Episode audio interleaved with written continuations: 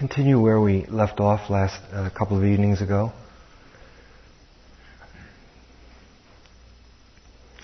Um, concerned with the development of samadhi,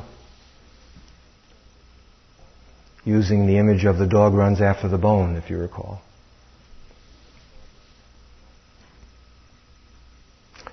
Actually, before we get to that, to make sure I don't forget, a few, one announcement. Bad news for couples. All couples, husbands and wives,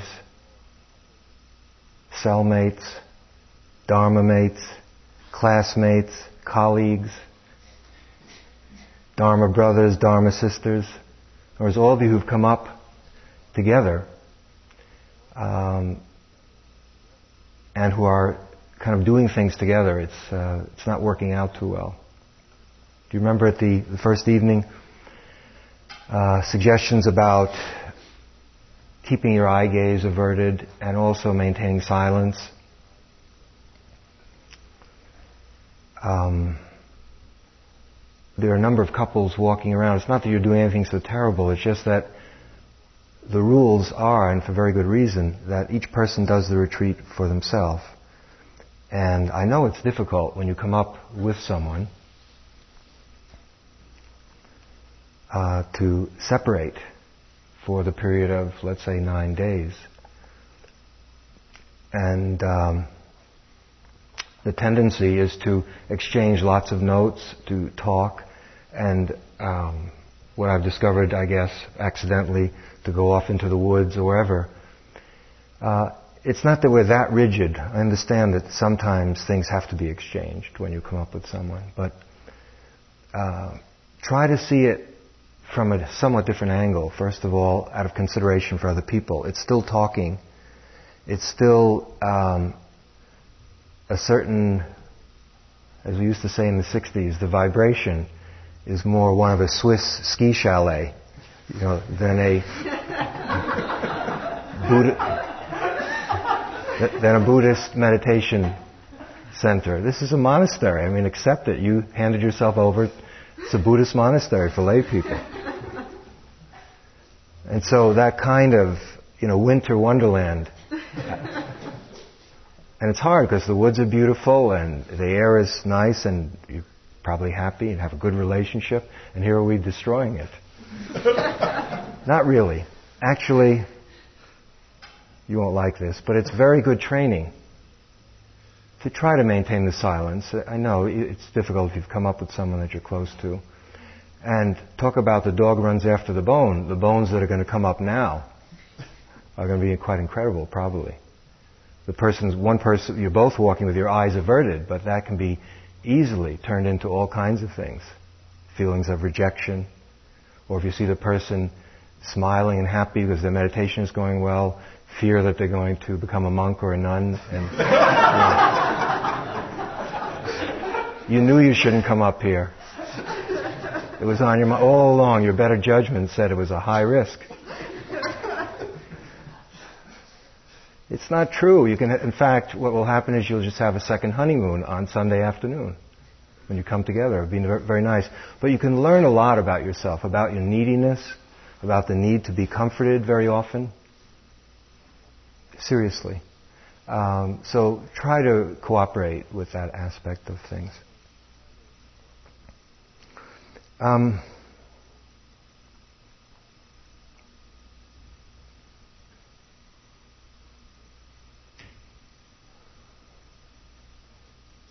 if you recall, uh, the image of the dog runs after the bone. What was, what was suggested is that we're the dogs. We have doggy mind. And that from the point of view of samadhi now, that, which is what we're working on, um, the mind throws up all these things, and with incredible extroverted exuberance, we just run after all of them. Not that what we run after is necessarily so fulfilling, because much of what the mind throws up turns out to create suffering for us. But off we go anyway. Uh, and was suggested that the tiger, I've been corrected, I've been told it's really the lion, but whoever, one of those, um, doesn't run after the bone, but remains steady, just stays right there and watches where the bone came from. Watches where it was thrown. It doesn't go scampering after everything that gets thrown. And what was suggested is that our samadhi practice is a lot like that. That uh, what happens is the um, the mind constantly throws things up. We run after most of them. There's a kind of uh, attitude of inevitability about it. That is, all of these, because most of what's being thrown up is old stuff. You know, it's yesterday's news. There's nothing, we know it for the most part. And uh, the samadhi practice, we, if you recall, we were getting into one of the ways in which the samadhi practice helps us get out of harm's way. Because it enables us to short circuit this inevitability that's in the mind. That, of course, we have to go, if there's uh, worrying happening, of course we have to worry. And if there's fear happening, of course we have to run after, grasp onto, and then feel frightened, or discouragement, or whatever. And the, the fact that this kind of obstinate familiarity that some of these things have that come up over and over again in the mind and which are as compelling over and over again. We keep being sucked in, drawn into it. We keep running after the bone. Um, what the samadhi practice offers us is the possibility of short circuiting that and understanding that we have other possibilities. We have other options. That we needn't always conform to those patterns, but actually we can turn in a new direction. It's actually what is called turning towards the Dharma. The bone, more technically, are considered the kilesas. These are the different forms of greed, hatred, and delusion. Many forms, some gross, some very subtle. That these energies, which very powerfully operate in our heart and which control us. We'll go into that in more detail, possibly tonight if there's time, if not, sometime during the retreat. And turning towards the Dharma is just in the simple fact of electing to breathe consciously,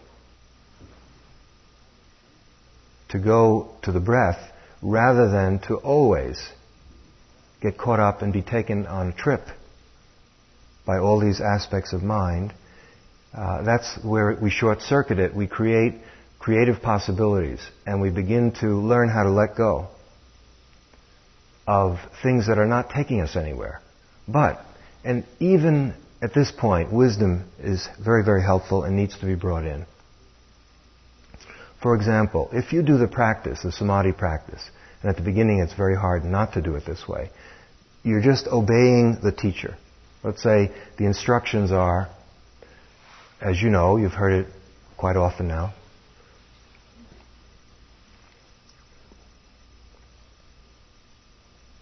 bring awareness to the in breath and the out breath, and every time the mind moves from that, just come back. And so, you're a good yogi, you do that. Every time your mind, your mind wanders, you, you try to come back. You try to notice it and you try to come back. And that can grow and develop. But what's much more powerful is understanding. Why do we come back? I mean, is it some kind of fetish, some kind of drill, some kind of militaristic drill to get a concentrated mind, which sounds valuable but kind of cold and sterile. Why is it suggested? And so, if there's wisdom even at this point, beginning to really see the consequences, the implications of the simple maneuver of turning in a different direction than we usually do. We have to do that intentionally. There's a lot of encouragement to do it. We're all helping each other. And what we have to see is that when we don't turn in that direction, that is when we run after the bone, that there really is quite a cost to the heart. The heart, as I'm using it here, um, includes the mind and is beyond the mind. It's one English translation of the Pali word chitta. And chitta is bigger than what we think of as mind. It's not just uh, the realm of psychology in the sense of thinking and memory, uh, imagination, and so forth. It's actually quite vast. And as I think it was mentioned, the totally purified chitta, or the totally purified heart, is nirvana. Whether that's the uh, the final fulfillment in this approach.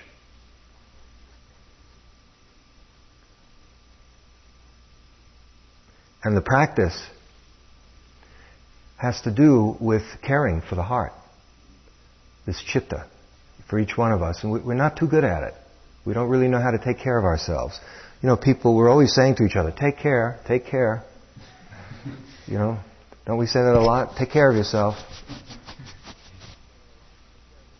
And in some ways, of course, we try to take care. But this is a much more subtle and refined view of what there is to care for and also what it is that's damaging. And again, as we start to see that some of the ways in which we live in the world, the ways in which our uh, heart unfolds, that they're not inevitable, that it's not fatalistic, that we have choices, that actually it's within our own means to liberate ourselves from many of these destructive tendencies. The, tend- the tendencies themselves, these kilesas, tendencies of greed or wanting, of hatred or aggression, aversion, or of unawareness, delusion, these tendencies come out of the heart, come out of what we call our heart. But, so they can be cured right there. That is, they appear right smack there. They're covering the heart. But also the great joy and fulfillment that's possible in spiritual life comes out of that same heart. So the whole, at times, it seems like a battlefield. It's all inside our own heart. It's not out there. And from that point of view, the images that the ancients used of being a warrior is really quite accurate. It really does it justice. There is definitely, in a certain sense, a life and death struggle going on in each one of us as to whether we will be deformed and crippled by fear, by anxiety, etc., or whether we will flower as human beings. The spiritual life is all about flowering. And it's saying certainly this path, but I, I really think probably all the paths. I can't say for sure. This path is suggesting that we have all we need the potential is there. We each are a Buddha. The Buddha, the Buddha was like us, and all of the great arhants and bodhisattvas were like us.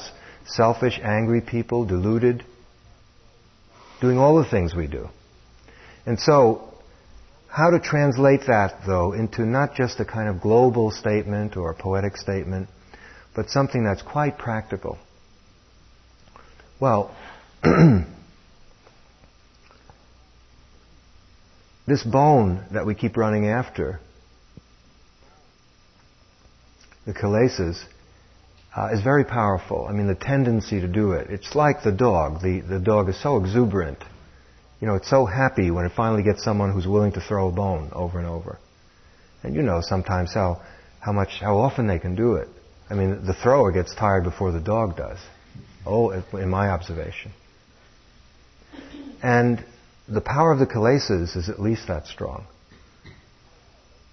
So the tendencies in the heart to be wanting from time to time, so often, wanting this or that, feeling that we're wanting, we, we lack something. And so, because we feel we lack something, we need to go into operation to fill ourselves up with what's lacking. Happiness being defined as, in a sense, accumulation and getting as much as we can. The perspective of, of the Dharma is very different, which is how to not want so much. Why do we want so much? To start examining our wants and needs. And the focus is not so much on always getting our needs satisfied, is understanding why we're so needy in the first place.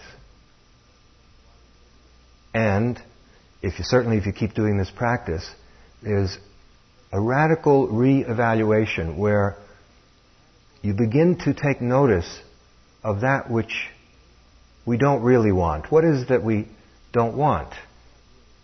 I mean, aside from obviously very, very negative things. We don't want what we already have. And in spiritual life, what we start to do is to, as you start to shine the light on yourself, you begin to see that we already have quite a bit. That there's a tremendous amount that we already have. I mean, starting from just the simple things that we're able to do, that we take for granted, of course. And some of the, the simplicity of the meditation practice rejuvenates that. For example, just to notice how to walk. In a way, it's kindergarten to come to a retreat like this. We're kind of consciousness kindergarten. We, we're beginning to learn how to walk, how to eat. How do we do anything? How does the mind work? How does it think and feel? How, does how do we breathe? Begin to looking at to look at breathing in a very innocent way, as if we've never known what it is, have never heard the term. And as you do that, of course, uh, there's certain very simple, fulfilling events take place within inside of us. For example, in some of the interviews, people who are who are suffering to some degree are suffering because they're very ambitious, uh, have gotten the message of samadhi. There's no question about that, and are off and running. You know, to get whatever it is at the end of the rain, samadhi rainbow. As you settle more into this, as you begin to see that that is a kilesa, in other words, that is just greed decked out as spiritual. It puts on, it's very skillful. It just dresses up as a yogi.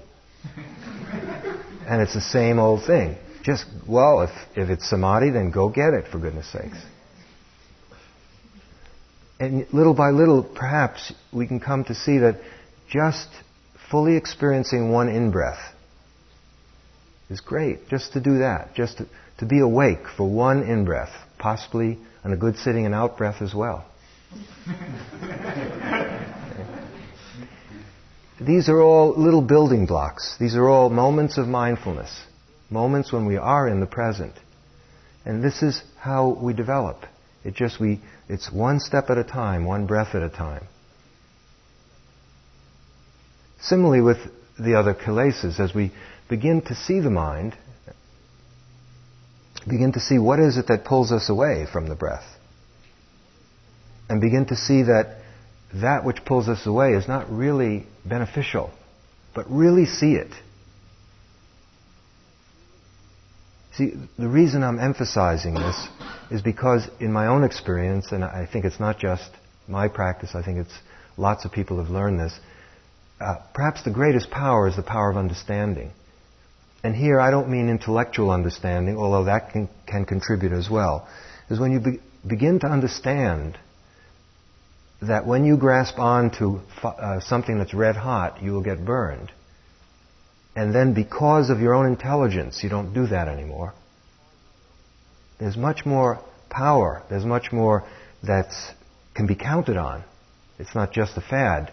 Than simply listening to the teacher, being obedient to the teacher, or listening to what the Buddha said. I mean, do it. We have to start wherever we are. But more and more, wisdom is our, our friend. More and more, if we can begin to see why practices like samadhi exist. And one of their values is to help extricate us from these commitments that seem to just happen without our being able to help ourselves. We just go off and running, just like the dog.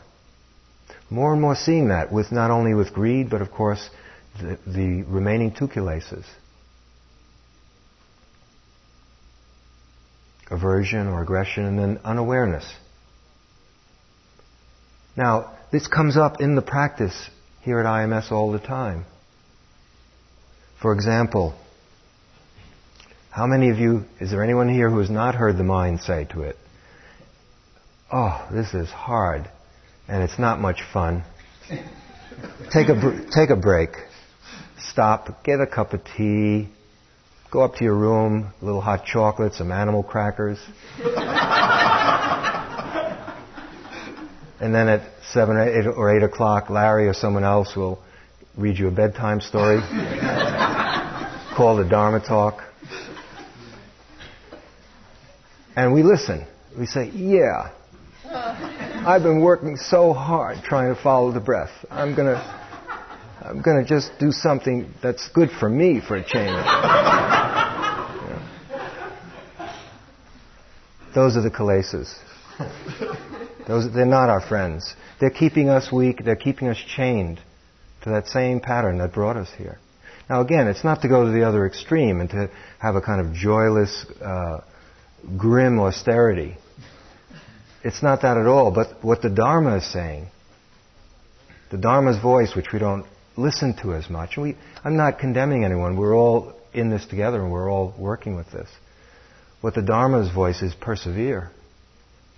As one of my teachers put it, um, he gave me a going away present calligraphy which said, among other things, but the ending of it was, only go straight. Next 10,000 years. Try, try, try. Exclamation point. This was in broken Korean English. But you see what I mean? It's just, so from the point of view of, of the Dharma, whether the practice is easy, or let's say whether a sitting is easy, or whether a sitting is hard, we still practice. Now, we may not practice the same way. This is not rigidity that I'm talking about. Sometimes we are very discouraged, or let's say we've been sitting too much and the body aches beyond measure. And so we, don't do that kind of a practice. Perhaps we do much more walking. So I'm talking about flexibility, but it's not literally that you have to keep sitting. I'm not saying that. But what I am saying is the message of the Dharma is to strengthen that tendency to practice. The same teacher said, only keep the mind that decided to practice. Someone once asked him, this is Soen Sa Nim, some of you know him, Korean Zen master. They were concerned about all these, how difficult it was, and how all the different trends in the mind, how the mind wanted to do so many different things which got in the way. And he said, only keep the mind that decided to practice. As you know, one of your minds decided to practice because it brought you here. Now all those other minds have to suffer as a result. one mind said, let's go up to IMS, great, retreat, Buddhism, you know, serenity. I hear all kinds of nice things. Buddhism is, I, I hear wonderful. Meditation, vipassana. So that mind it really had a lot of influence for the moment. It, you know, send in the money, licked the envelope and the stamp, got everything set up, packed. But then as soon as you get here, all those other minds, they came along for the trip, you know. and they're right here along with the mind that decided to practice. So this, what the teaching is saying is, the mind that decided to practice, that's the mind that's your benefactor. The other minds, we know those minds. We've been doing it on and on and on. When are we, go, when are we going to stop? When are we going to say enough? You know, now each one of us has to feel that. Now, so one side of what helps the samadhi practice is the application of wisdom to that which we're taking ourselves out of, the field that we're taking ourselves out of. We realize, see, it's a kind of renunciation, temporary. Let's say during a sitting, every time when you uh, let go, in a sense, and turn to the breath rather to, than to all of these voices, these bones that want our attention. We're renouncing the world. It's not by putting on a loincloth or it's not giving up literally anything. The world is inside our heart. It's all concerned with gain and loss and, and fame and infamy and profit and loss and being blamed and being congratulated. And those things just keep cycling over and over and over again. It's inside of us. And all the concerns about how we're doing. Well, that's what's coming out. That's the world. Now, Vipassana meditation is an attempt to bring the mind to such a level of intensity that it's free of the world. It's free of being controlled by the world. Please understand this. It doesn't mean that you, especially I'm really worried now, the couples who I made the suggestion about. I'm not saying you have to get a divorce, split up. It has, in order to be spiritual. Not at all. What we're talking about are enslavement. We're talking about mechanical, uh, forms of behavior where we have no control, where we just do things helplessly, and if it were working out in a very good way, great, then there would be no need for us to be here. But we can see that that doesn't work. And so the int- level of intensity, bringing the mind to that level of intensity, so that we can be free of the control of the world, means that the mind becomes more stable than all of the different voices, all those other, not the, not the, the mind that decided to practice, but all those other minds that won't go near practice. They know what practice means. It means curtains for them. you think greed doesn't understand what's going on here? Or hatred? You know, now we'll do a metta meditation. What? greed, you think hatred likes to hear you learning metta? That's going to put hatred out of business. Unemployment, all of that. So that, that struggle is what's going on. Now, the renunciation comes in because in a moment, if in just one moment you, we're able to let go of some preoccupation of the mind, and especially more and more as we understand that what we're letting go of is no great loss. But you have to see it. Each one of us has to see that. It becomes a lot easier to become calm when we understand what it is that we're giving up. I repeat, if it was so wonderful, I don't think any of us would be here. This would be uh, Cinema 1, 2, 3, and 4. Yeah. It would not be a Buddhist meditation center. but we're here. Okay, so on the one hand is seeing the futility of some of these repetitive loops that go on over and over and over and over again. Not necessarily in the sitting that we're doing, not while we're doing samadhi practice, but all over the place during the day, seeing how, because the dog runs after the bone not just when we're on the cushion. It runs after the bone all day long. You know, it's a very energetic dog. It runs after it even in this hall. You know, just, you're all starting to sit and everyone's eyes are closed and someone comes in five or ten minutes late. And then these little eyes start peeking to see who's late. Now, you could say, well, how do you know? That means I'm peeking too which is true, but that's my but that's my job. It is, honestly. But look at it that way. It's sort of mechanically. You're sitting, getting all set, the highest intentions, and all of a sudden you hear squeak, squeak, squeak, squeak. And then gotta turn up and see who it is. It'll kill you if you don't see who it is, right? Let it go. Let the squeak squeak. It's a person. Just some another yogi with a blanket wrapped around, you know. Give it up. Okay, so one side that strengthens the samadhi practice is actually the workings of wisdom at whatever level of skill we have. Just beginning to see what these pulls amount to. What they actually produce for us. Actually, not the promises they make. Not, not the how it's gift wrapped and all of that. You know, those of you who've gone to universities, I don't know if you know this, I spent a lot of time in universities once. Have you ever read those brochures? You know how with the couples walking across campus and everyone looks so intelligent and smiling. Is there one university that is at all like any of those brochures? And yet, and everything else, all kinds of things, promises coming, these products wrapped up and, you know, proclaiming how wonderful it is, you know, beautifully now it's becoming art, you know, just all these commercial products. It's the same with the kilesas. They're not stupid. You know, so they, they come and they give us what we think we want. And we have to begin to see through some of that. Now, the other side has to do with being like the tiger, developing tiger mind. Um, what re- we'll get into, I don't, we definitely don't have time tonight. Uh, when the dog starts investigating the bone, that, that's what I've been hinting at. We'll go into vipassana in a, one or two evenings from now, when the practice starts more and more bringing that in a, in a more full way. When the dog starts investigating just what is the nature of this bone that I've been running after all the time, uh, that's the beginnings of wisdom. And at a certain point, the dog may not want to run after the bone. I don't know how the master is going to take to that. But at any rate, that's the wisdom part. But we're still with samadhi tonight. And I just want to leave you with a, a few I don't know what to call them, ideas or something about the issue. That is, on the one hand, is more and more seeing the limitations of the bone, so we're less likely to be pulled away from the breath. On the other hand, is to see the beauty of staying with the breath. In this case, there are many things that can be used to develop samadhi. We're using the breath, so I'm speaking that way.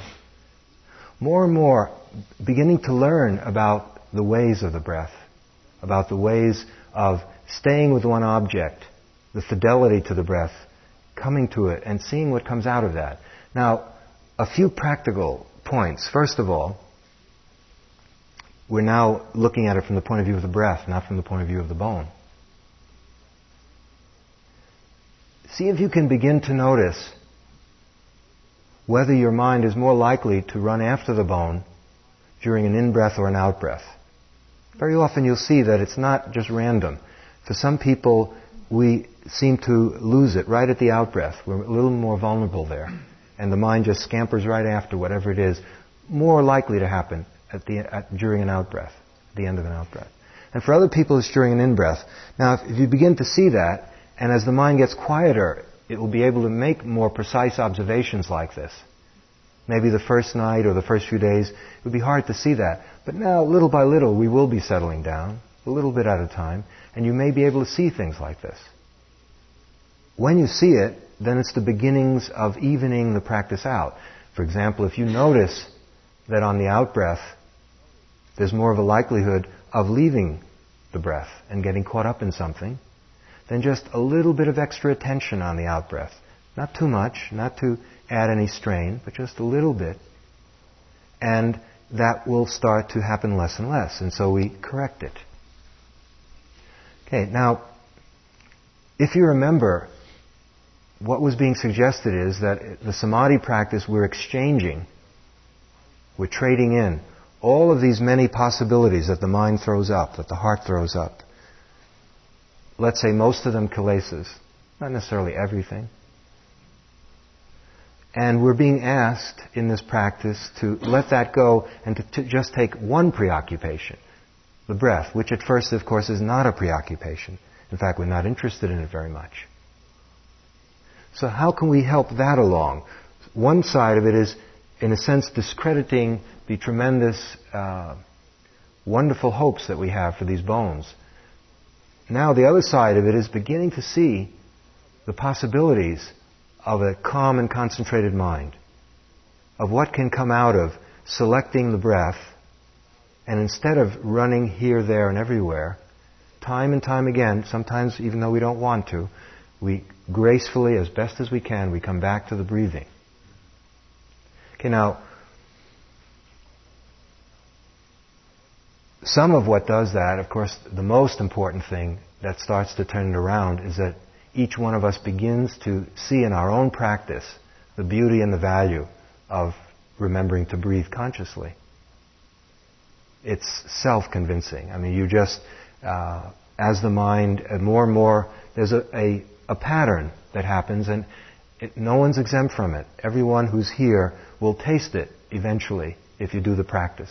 It really isn't mysterious, it's lawful as our ability to pay attention to the breath improves, that means as there are fewer gaps.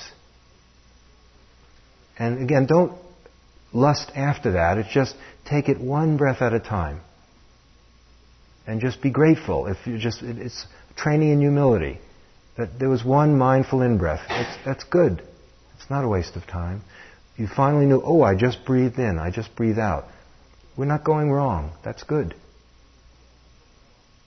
Okay, as that starts to develop, you begin to notice that along with the continuity of the awareness comes more stillness in the mind. And with the stillness comes more happiness, a certain kind of inner joy that has nothing to do with how the world is treating us, which in itself is quite profound.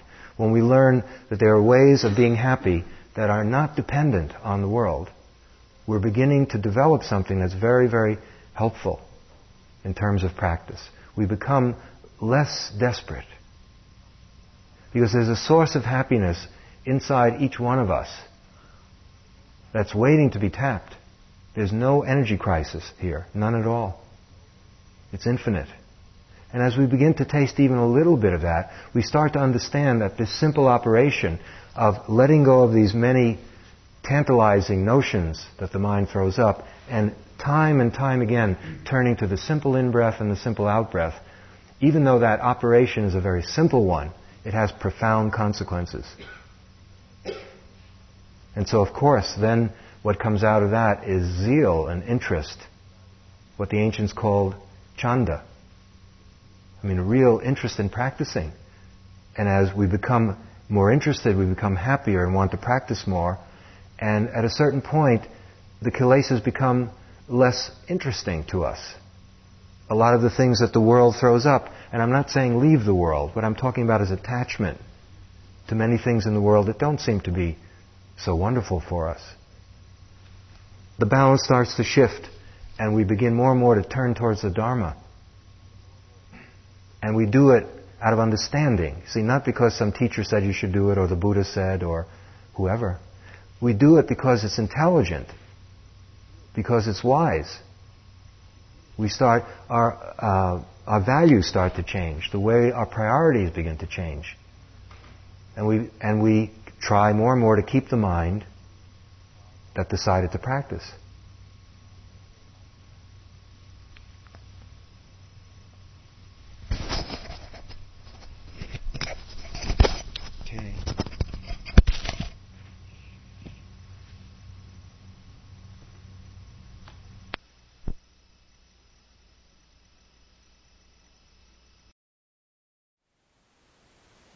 Thank you for listening.